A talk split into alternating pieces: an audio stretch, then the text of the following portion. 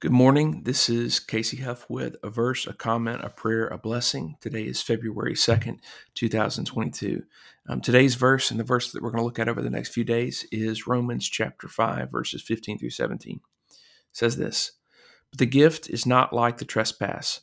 For if the many died by the trespass of the one man, how much more did God's grace and the gift that came by the grace of the one man, Jesus Christ, overflow to the many? Nor can the gift of God be compared with the result of one man's sin.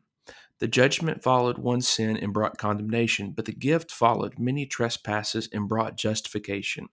For if, by the trespass of the one man, death reigned through that one man, how much more will those who receive God's abundant provision of grace and of the gift of righteousness reign in life through the one man, Jesus Christ? Now, comment. In these verses, Paul is contrasting the gift of grace in Christ with the consequences of sin in Adam.